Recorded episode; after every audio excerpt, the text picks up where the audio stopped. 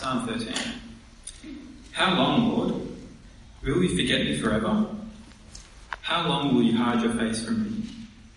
How long must I wrestle with my thoughts and day after day have sorrow in my heart? How long will my enemy triumph over me? Look on me and answer, Lord my God.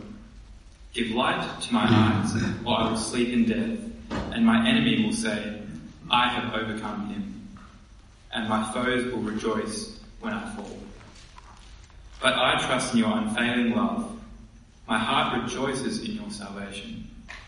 Matthew 26, and we're starting at verse 36. Then Jesus went with his disciples to a place called Gethsemane, and he said to them, Sit here while I go over there and pray. He took Peter and the two sons of Zebedee along with him, and he began to be sorrowful and troubled.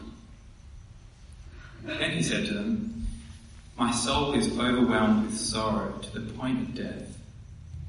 Stay here and keep watch with me. Going a little farther, he fell with his face to the ground and prayed, My Father, if it is possible, may this cup be taken from me. Yet not as I will, but as you will. Then he returned to his disciples and found them sleeping. Couldn't you men keep watch with me for one hour? He asked Peter. Why don't we pray and then we're going to have a look at Psalm 13 together. Our Heavenly Father, as we come now to our topic, which is, I guess, really dear to our hearts and quite emotional, we do pray that you be really kind to us and generous. Please help us understand uh, Psalm 13 in our minds. And please help our hearts uh, be warmed and comforted and maybe even challenged by the words that we read on the topic of suffering. We pray this in your Son's name. Amen. Uh, I remember one day, one seemingly normal day, answering the phone and hearing my mum on the other end of the line struggling to speak as she tried to get the words out, as she tried to tell me that one of the members of our wider family had just died. She was in her early 20s. Uh, she died with no warning, uh, no chance to say goodbye, gone. And that event, it shattered people in my family who were closest to her. And they spent the next few years trying to pick up the pieces of their lives. Uh, if I can guarantee you one thing about life, I think it's this. In your life, you are probably going to go through times of deep and desperate suffering. And I can guarantee that, I think, because we live in a broken world, a world that's been infected by sin. So at some point, it's most likely that you're going to go through times of deep and desperate suffering. The kind of suffering, I think, that results in sleepless nights, constant worry, desperate prayer to God, heavy hearts, where the joy just seems to be sucked out of life, where the colour and taste has been drained away from everything. That kind of suffering, it raises all sorts of questions about God. It affects every area of life, our mental, our emotional, our spiritual uh, life. And I think as soon as we raise the topic of that kind of deep suffering, I think there's two likely emotional responses uh, in the room. I think the first kind of response comes from the person who has already tasted that. The kind of person who's already experienced it. And I'm sure many of us here have. And if that's you, your mind has probably already dragged up the memory of what that felt like. You know exactly what that feels like. I want to say to you, if that's you, I want to say, Psalm 13 is a lifeline. Uh, it is a real soothing balm, I think, for pain. I think the second kind of response comes from the person who hasn't suffered like that yet. Now we've all suffered in some level, but not all of us, I think, have experienced the deep kind of suffering that sends shockwaves through every part of our life. And, and if that's you, if you intellectually recognize the deep tragedy of suffering, but you haven't personally experienced it yet, your response might be to say, oh, well, Psalm 13 is, I can intellectually see why Psalm 13 is important, but it's not really for me. Uh, and if that's you, I want to say, uh, thank God uh, that you haven't been there yet, but you're only one phone call away from that kind of suffering. One phone call is all it's going to take to plunge your life to that depth. I mean, you could leave here tonight and check your phone and there'll be a message on it that just simply says, please call me as soon as you get this. I don't think there's anyone here actually that doesn't need to hear what Psalm 13 offers us when it comes to suffering. Psalm 13, Psalm 13 was written by King David when he was in a place of really deep anguish and suffering. And for me personally, Psalm 13 over the years has been a real place to go during suffering. And before we start looking at Psalm 13, I really want to say that, look, there, there is nothing that anybody can offer you in just six verses that will solve the problem of pain for you. There's no bumper sticker style fix it sentence that will solve the problem of pain for you. But Psalm 13 is a very good start. And for me, it has been a real place to turn to over the years uh, in suffering. And I think it will be for you as well. So why don't we find out why? Come with me into Psalm 13 if you've got it in front of you. I think the first reason why Psalm 13 has been so helpful for me uh, over the years is that Psalm 13 it is so truthfully honest about the pain, about the anger, about the depression that suffering can cause us. It's truthfully and brutally honest about how suffering may cause us to even doubt God's goodness to us. And that is an amazing thing for the Bible to be honest about. If you look at the first two verses in the psalm, what you're looking at is an expression of pain. In those first two verses, David, from his place of suffering, he, he unleashes this kind of barrage of questions towards God. And it, it actually shows you how much pain David is in. Firstly, David feels completely abandoned by God. Or in the language of verse 1, it feels like God's forgotten him or turned his face from him. Look at verse 1. How long, Lord? Will you forget me forever? How long will you hide your face from me? David is suffering and it feels like God has forgotten him. It feels like God has stopped his sovereign and purposeful care of David. The way that David puts it in the second half of that verse is that it feels like God is hiding his face from David. It feels like he stopped looking after him with kindness. Now that's not the reality, but that's what it feels like. I think if we're honest, it's very easy to feel that way when we suffer. It's very easy to feel like God has abandoned us, or forgotten us, or that He's hiding His face from us. At Psalm 13, it's really truthfully honest in how suffering affects David's experience of God.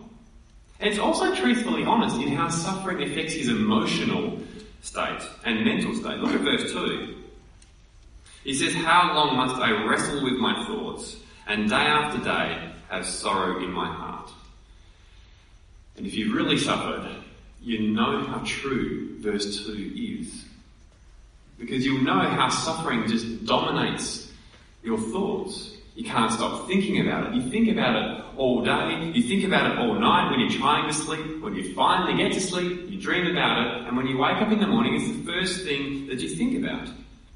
It dominates your thinking all the next day at school or at, or at uni or at work. I mean, occasionally there's some things happen in the day that it drags your mind away from your suffering, but your mind just eventually just gravitates back to thinking and stressing about everything that you're going through. And that's what David is talking about when he says, How long must I wrestle with my thoughts? It dominates our thoughts. But not just that, it can depress our hearts, which is exactly what David talks about in the second half of verse 2. Look at the second half of verse 2. He says, Day after day I have sorrow in my heart. Suffering can slowly depress our heart. Day by day it can bring you lower and lower. You can feel yourself sinking deeper and deeper into sadness and sorrow. Joy can start to become a distant memory. And you can share with David in saying, day after day I have sorrow in my heart. See, I find Psalm 13 personally so very, very helpful because it starts with a really truthful assessment of what suffering feels like if you're a Christian. It can feel like God has forgotten us. It can dominate our thoughts and it can, it can depress our heart. Uh, some years ago, um, I had an accident, and for the last five years, I have really struggled uh, with physical pain. Uh, five years ago, I really badly damaged uh, my spine so badly I actually couldn't properly walk, and I couldn't get out of bed for uh, about four months. Could hardly walk. Things got so bad that my I couldn't actually even get changed. My wife actually was the one who had to change me each morning. I couldn't look after my family. I couldn't work. Uh, my wife couldn't work either because she had to look after kids as well as her husband. So we were unemployed for years, but spending seemingly all the money that we had on medical treatment. I was in constant pain. I started to not eat. I couldn't sleep. And I started down the road uh, to depression. And it was in that context that I received the phone call from my mum that I told you about at the start to tell me about the death of someone in our family. And the accumulation of those events, the summation of all those events, it really started to lead me down a very dark path in my mind. And verse 1 and 2 of Psalm 13 is exactly what it felt like. In the words of David, it actually felt like God had abandoned me. It felt like God had stopped caring. In the words of David, I wrestled with my thoughts day and night. In the words of David, I had sorrow day after day in my heart. And the first two verses of Psalm 13 was a place I could go because it really legitimized all those emotions that I was having. It legitimizes those feelings. And let me tell you, that is so important for you to grasp. Because when you're really suffering, and when those feelings and emotions come up, it is very easy for you to feel like there's something wrong with your Christian maturity, or that you shouldn't be having these feelings at all. But that kind of emotional and mental pain that is a result of suffering is not something to be embarrassed about. The Bible doesn't try to sweep it away as if it's some sort of embarrassing flaw in your Christian faith that shows you're really immature. The Bible never treats suffering as this petty earthly concern for those who are weak in faith. And the Bible legitimizes all of the pain, all of the emotional pain, all of the mental pain that suffering brings. Now, Psalm 13, it's going to go on a little bit later to show that it's not true that God has abandoned us, but it starts by legitimizing those feelings. It's not true, but that's really what it can feel like in the middle of suffering. And suffering, it raises all sorts of questions about God. It dominates our mind, it can depress our hearts. But the fact that Psalm 13 is in the Bible shows you that it's okay as a Christian to bring and express all that anguished pain in prayer to God. You don't have to hide it from anyone else, and you certainly don't have to hide it from God. That's the first point in Psalm 13. In verse 1 and 2, we see this expression of pain that suffering can bring. It's the place that Psalm 13 starts, uh, but thank God it doesn't leave us there. Because from that place of desperate suffering, uh, David throws up this prayer for rescue in the next few verses. Look at verse 3 with me. Look on me and answer, Lord my God. Give light to my eyes, or I will sleep in death, and my enemy will say, I've overcome him, and my foes will rejoice when I fall. In other words, David is saying, God, do something. Look on me. Stop hiding your face from me. Act. Give light to my eyes, he says. Having dull eyes in the Psalms is always uh, describing an experience of anguish or pain. So when David asks for God to give light to his eyes, he's asking for relief. He's asking for God to take it away. Verse 3 is this desperate prayer from David for God to act, to relieve him of his suffering and his pain. And verse 4, it gives us an insight into exactly what David might have been suffering. Look at verse 4. He says, Unless God saves him, verse 4, my enemy will say, I've overcome him, and my foes will rejoice when I fall. It seems like David's suffering has been caused by his enemies. Now, he doesn't say exactly what, but it does seem like people are out to get him. And it looks like they've been successful in doing it. And so he's crying out to God for help in verse 3. And in the middle of suffering, I think that's what the human heart really longs for. It longs for rescue. And when you're suffering, having company is good. Uh, compassion can be soothing. Advice can be helpful. But surely what you long for most in the middle of suffering is for salvation, is for rescue, is for relief, is for God to act in your time of need. And so David in verse 3 and 4, he is desperately crying out for God to save him. Now, suffering, it can be caused by anything. For David, it was, it was his enemies. For us, it could be our enemies, or it could be even your treatment at the hands of somebody that you love. It could be a loss of job. It could be failure at university. It could be loss of health. It can be anything. And in the middle of suffering, whatever has caused it, I think the cry of the human heart is for rescue, is for relief, is for God to act as much as those first two verses in Psalm 13 legitimizes the emotional pain that we might have, the psalm as a whole never suggests that you should just stoically accept it. And so David, he launches this desperate prayer for God to act in verses 3 and 4. That's the second point, is this prayer for rescue. So the psalm starts with this expression of pain in verses 1 and 2. David feels forgotten by God. He's tormented in his mind. He's sorrowful in his heart. The next thing you see is this prayer of desperation for rescue. And if you've suffered, I think up to this point in the psalm, you know what that's like. I think most of us look at this point, these two points, and say, yeah, that, that is what my experience of suffering was like. But I wonder how true to your experience you find the final point that David makes. Because in the final two verses of the psalm, there's this really strange section that seems really out of place. In the last few verses, David bursts into an expression of trust. Verse 5 to 6, it closes the psalm with this uh, praise filled expression of trust to God. Look at it with me from verse 5. But I trust in your unfailing love. My heart rejoices in your salvation. I will sing the Lord's praise, for he has been good to me. I trust in your unfailing love, he says. Unfailing love. Seems like God's love has failed him actually pretty badly.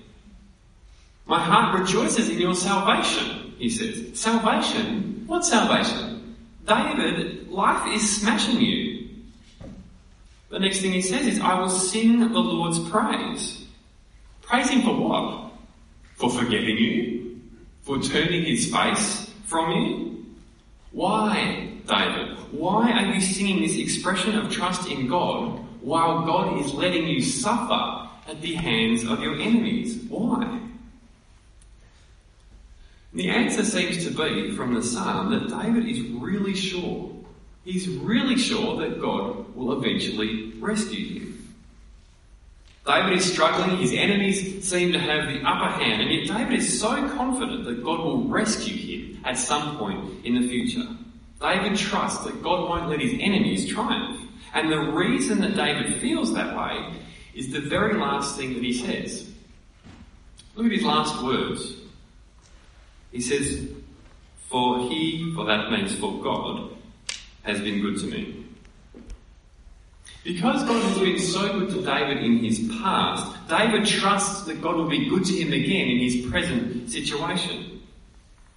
But because God has been good to him and cared for him in the past, David trusts that God will care for him now in his present suffering.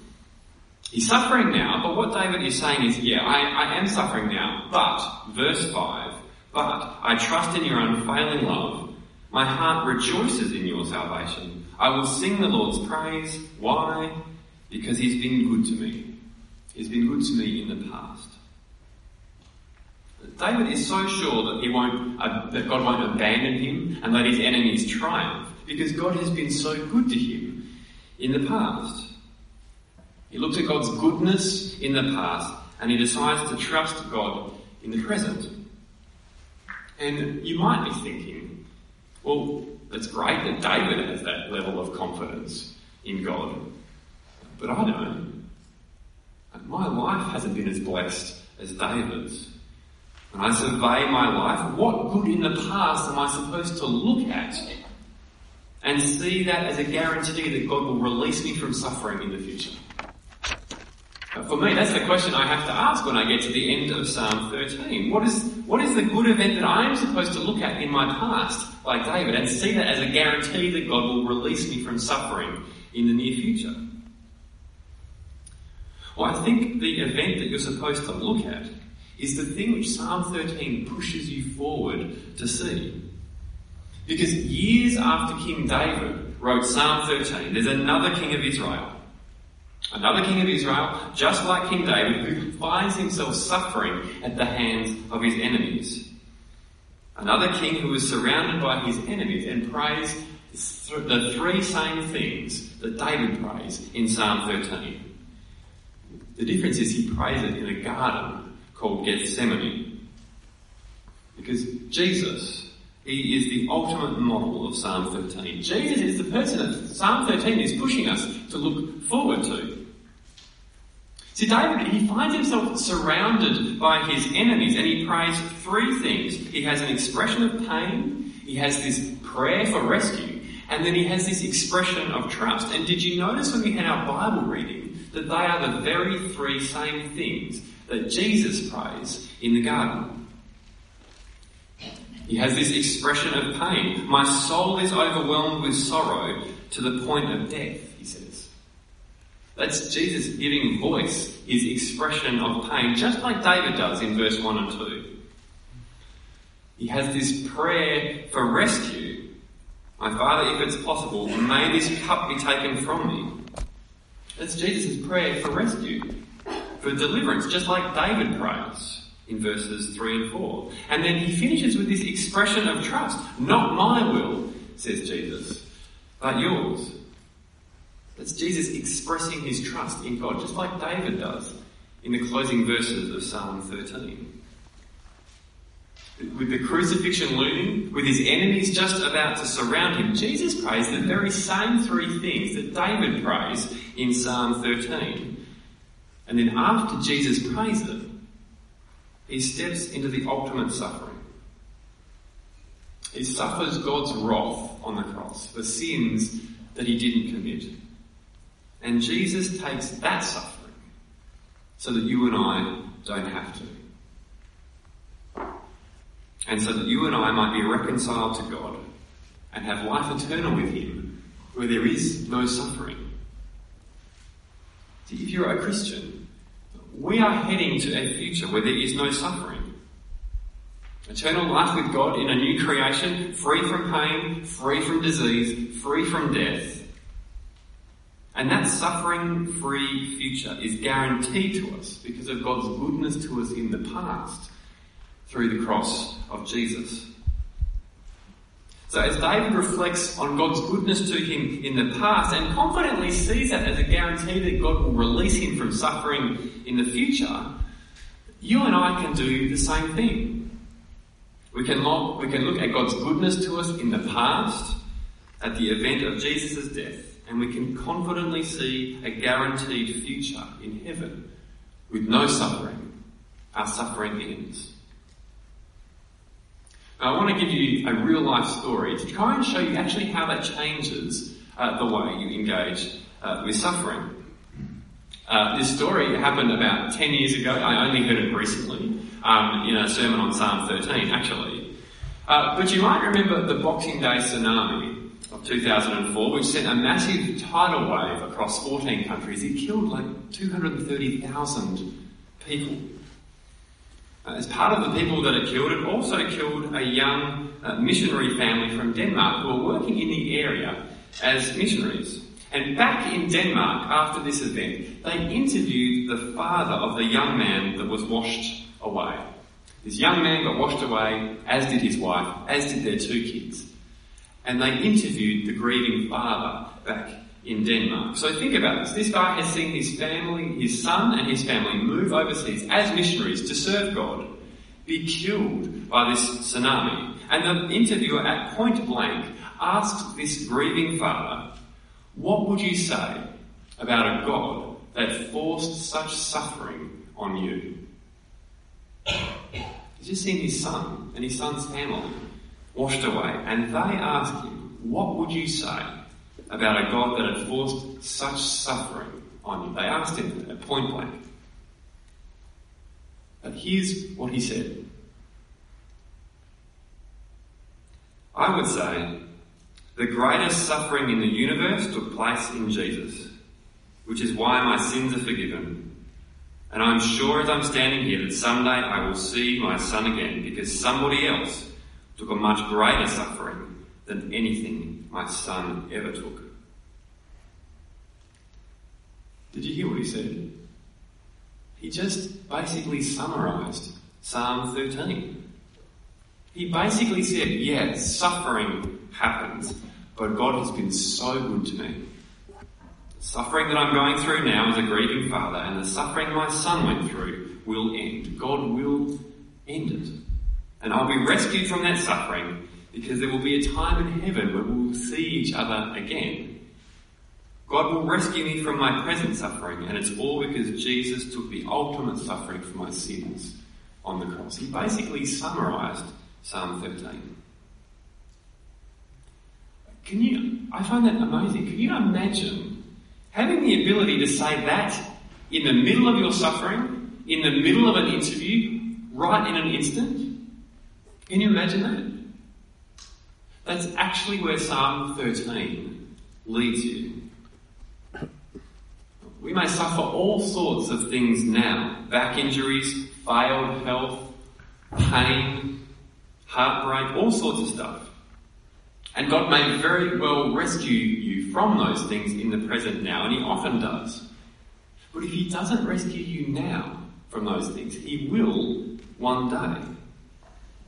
We will be rescued from it in the new creation, where there is no suffering, ever. And we have that to look forward to because Jesus suffered the ultimate suffering at the cross to get us there. In Psalm 13, David is reflecting on God's goodness to him in the past, and he confidently sees that as some sort of guarantee that God will end his suffering in the present. And we can do the same, but we have even more reason to do it than David ever did. There's something in our past that we can look at too, some place where we can see God's goodness to us. There's something that guarantees that God will deliver us from our present suffering, whatever it is. And it's the cross of Christ. Because that's the place where we are guaranteed participation in a suffering free future with God in heaven. That's where Psalm 13 leads us. So why don't we just put a line under Psalm 13? And I want to ask ourselves the question, what does this mean for us now, in the present, while we suffer? I want to suggest it leaves us with two things. Uh, firstly, it means we can actually trust God, even in the middle of suffering.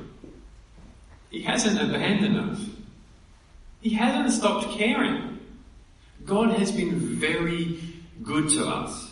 The cross is the place that you can look to see God's goodness.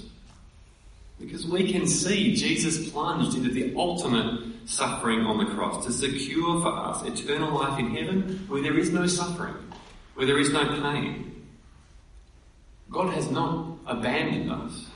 He hasn't stopped caring. He is still so trustworthy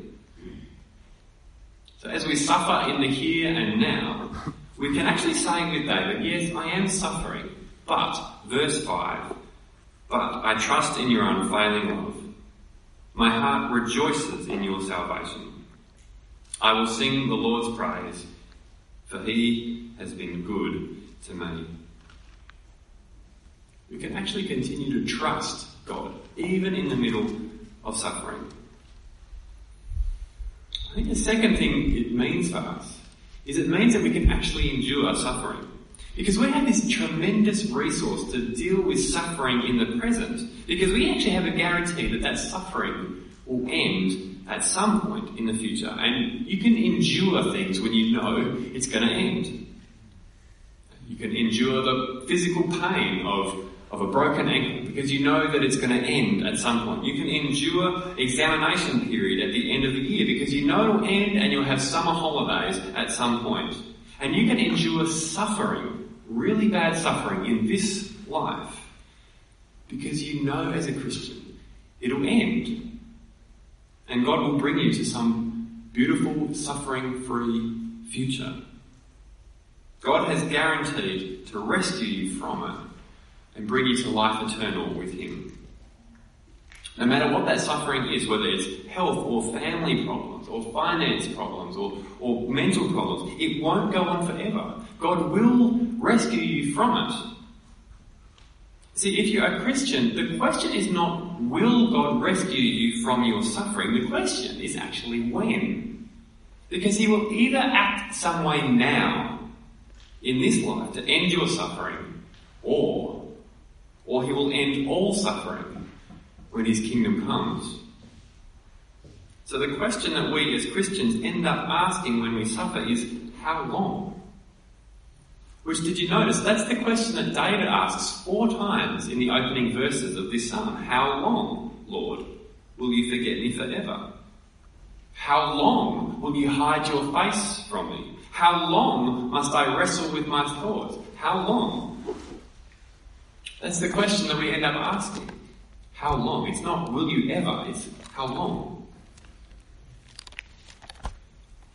We have a couple of kids, my wife and I, and my five year old, uh, he always prays before he goes to bed.